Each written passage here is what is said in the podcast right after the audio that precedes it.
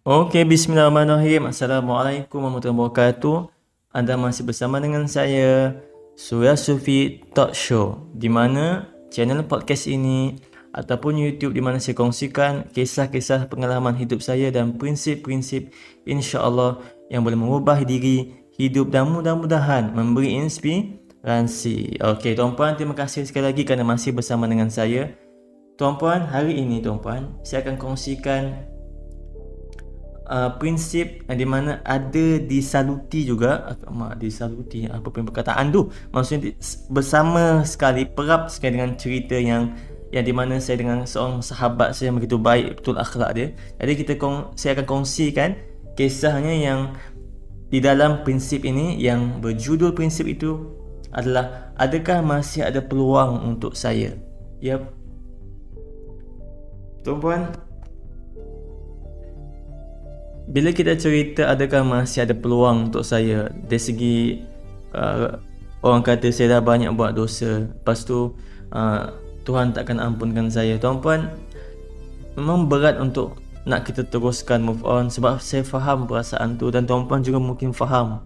Pasti faham perasaan bagaimana kadang-kadang kita rasa macam tak mampu untuk berdepan tak mampu untuk menghadapi dan tak mampu untuk berdepan ujian tu dan kita rasa lebih baik kita give up lebih baik kita macam uh, putus asa tak payah buat sebab takkan jadi pun tak nampak jalan keluar tak nampak di mana pintu nak selesaikan masalah semua kan.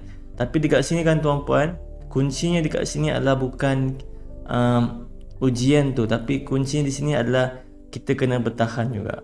Kita kena survive juga untuk lepas tu. Sebab tu nak masuk ke fasa menang fasa menjadi seorang pemenang ataupun fasa menjadi winner champion nak ke tak nak kita kena lepas fasa survival fasa bertahan. Sebab fasa survival adalah fasa-fasa awal untuk kita berjaya menjadi seorang yang lepas dari segi apa jua yang datang kepada kita. Ia bukan soal kita menjadi seorang yang uh, kaya seorang yang sukses, pangkat tinggi dan sebagainya. Tak tapi ia soal kita menjadi lebih kuat menjadi lebih matang. Itu kunci yang utama. Jadi mudah-mudahan apa jua yang saya lalui dan tuan-puan lalui minta kekuatan daripada Allah, minta rahmat pada Allah Taala. Mudah-mudahan terlepas fasa survival dan menjadi seorang winner, seorang champion insya-Allah. Amin. Okay tuan-puan. Ada orang time tu ada kawan saya dia tanya saya, "Bang, adakah masih ada peluang untuk saya?" Saya terdiam lidah jadi kelu tuan-puan. Bukan hanya dia diri ini juga sing bertanya-tanya. Saya tanya, saya tanya dengan dia balik kenapa sahabat? Saya buat-buat tanya Yalah saya tahu macam mana saya dulu ni. Matanya berbinar-binar. Saya terus pegang bahunya. Kita sama je bro. Bila pulang rumah saya mengimbas kebaikan Semula sahabat saya tu time saya bersama dengan dia. Saya nampak dia Tolong orang Meh pakcik Saya tolong angkat barang Saya nampak dia. Uh, Bila orang habis minyak motor Dia tolong. Dia kata Meh boleh je Best saya tolong awak sekali Tolak motor ni semua. Bila sahabat Sebelah rumah saya Fansuri Minta tolong Ketiga Kawan saya nak Dia nak pindah rumah kan? Kawan saya ni tidak merungut tau. Walaupun daripada awal Setelah soal subuh kan tuan-puan Sampai ke petang Kerja dia bawa lori saja. Kawan saya seorang ni Saya ingat nama dia Adam. Kerja dia bawa lori je Tapi dia dia mempunyai sangat mempunyai akhlak yang sangat baik tuan-tuan. Akhlak yang yang yang tidak memandang negatif dekat orang lain tetapi lebih kepada bertanyakan kepada diri sendiri adakah negatif yang dibuat tu boleh boleh menjadi satu something yang kebaikan. Maksudnya dia nak berubah tapi dia tak melihat ke, dia tak melihat keburukan dekat orang lain. Ini yang cantiknya. Dia sentiasa melihat keburukan dirinya sendiri.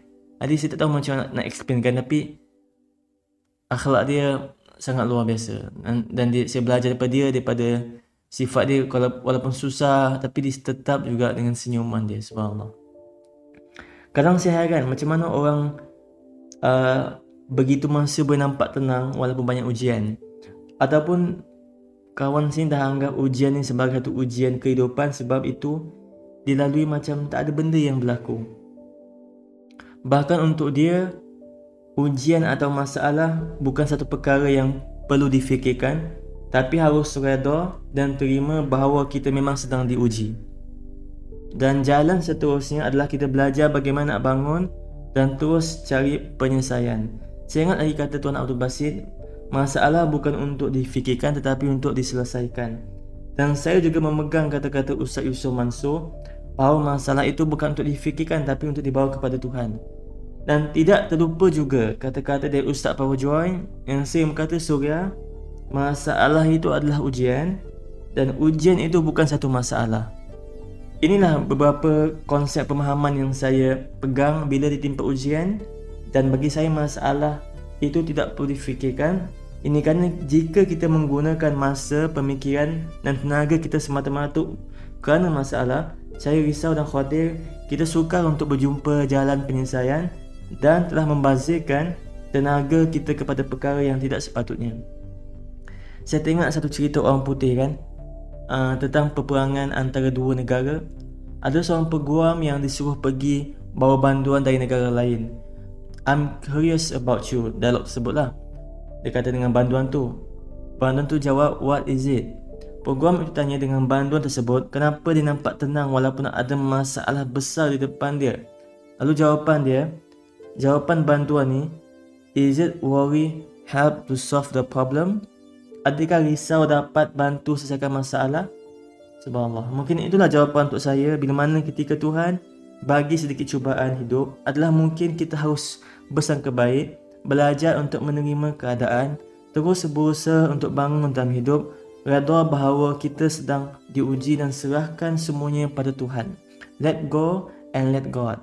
Saya ingat lagi betapa seringnya wajah sahabat saya itu melihat orang yang memerlukan bantuan nampak senyuman yang tulus dan dengan segala kebaikannya. Tuan-tuan boleh bayangkan tak? Beliau masih sempat lagi bertanya adakah masih ada peluang untuk saya Subhanallah luar biasa tuan-tuan Saya berharap sedikit sebanyak kisah sahabat saya ni yang bertanya tentang Adakah Tuhan akan ampunkan saya Beri peluang pada saya Tapi dia masih still buat kebaikan. Bagi saya itu satu benda yang luar biasa. Sebab tu tuan-tuan saya pegang pada konsep Bila mana kita semakin banyak dosa Kita rasa diri kita memang banyak dosa gila kan? Sepatutnya kita harus menjadi orang semakin banyak amalan Semakin banyak buat kebaikan Semakin banyak menyebarkan Message-message ataupun Info-info Menggunakan adding value dalam kehidupan ramai orang. Maksudnya Semakin banyak dosa Sepatutnya semakin besar impian untuk Buat kebaikan lebih banyak. Adik ini maksud saya Ia bukan semakin banyak dosa Semakin mening semakin meninggal pula. Semakin uh, Tak buat apa-apa Semakin down tak Semakin banyak buat dosa Kita tak kata sengaja pun Ataupun tak Wallahualam Kita manusia kan lalai. Maksud saya kat sini adalah Semakin rasa diri kita tu banyak dosa Sepatutnya semakin banyak buat baik Kamu tak, dapat tangkap tak? Jadi saya harap Sedikit sebanyak kisah sahabat ni Membuatkan kita reflect balik untuk berusaha untuk berusaha dekat dengan Tuhan dan mencapai impian kita. Mudah-mudahan semoga Allah berikan saya dan tuan-puan kekuatan dan rahmatnya untuk terus bertahan dan menjadi seorang champion. Mudah-mudahan kita tuan-puan terima kasih kerana mendengar seri podcast ini. Sila subscribe channel podcast saya dan juga sila subscribe channel YouTube saya. Berjumpa saya dekat Facebook juga dekat uh, Facebook dan Instagram. Instagram adalah Surya Sufi 90 di mana situ saya buat kongsi-kongsi gambar, klip-klip video dan sebagainya. Mudah-mudahan memberikan inspirasi kepada tuan-tuan. Mudah-mudahan memberikan inspirasi kepada tuan-puan dan silakan share kepada semua kawan-kawan. Terima kasih tuan-puan sekalian. Jumpa pada siri podcast yang seterusnya. Saya Surya Sufi dan anda bersama dalam rancangan saya Surya Sufi Talk Show. Assalamualaikum warahmatullahi wabarakatuh. Peace ya.